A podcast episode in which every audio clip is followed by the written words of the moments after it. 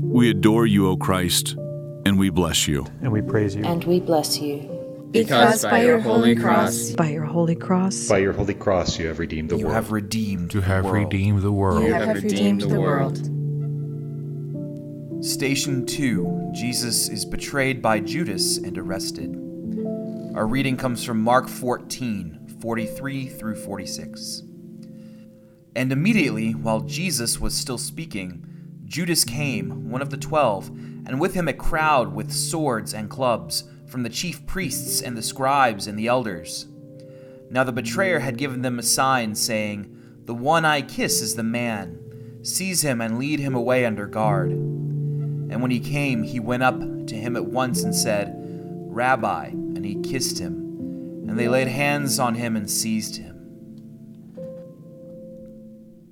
I've often wondered why Judas betrayed Jesus with a kiss, and I'm glad this text gave me an opportunity to look into the matter. We shouldn't think of the betrayer's kiss as something romantic, so to speak, like we do in our own culture. We should think of it as a kiss of greeting as practiced by plenty of non Western cultures. I mean, you've seen it, you know what I'm talking about.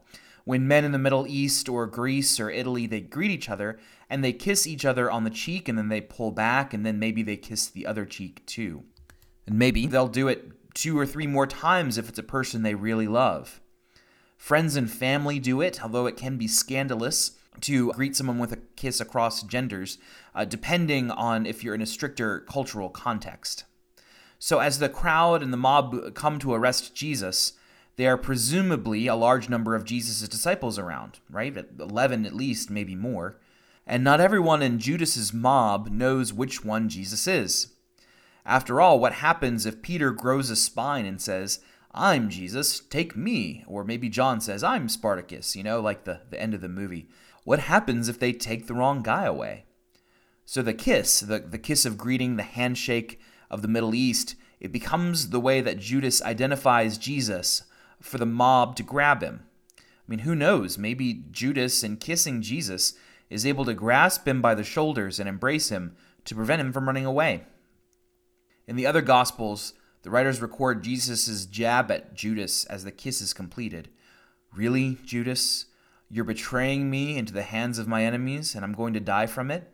And you're using a greeting kiss as if we were family or brothers? The question is not answered by Judas. Jesus is dragged away by the mob, and the disciples flee. See in this situation the deep irony of Judas's method of betrayal. He embodies the worst of us, the part of us that couches our nefarious motives and intentions behind actions that on the surface appear to be loving.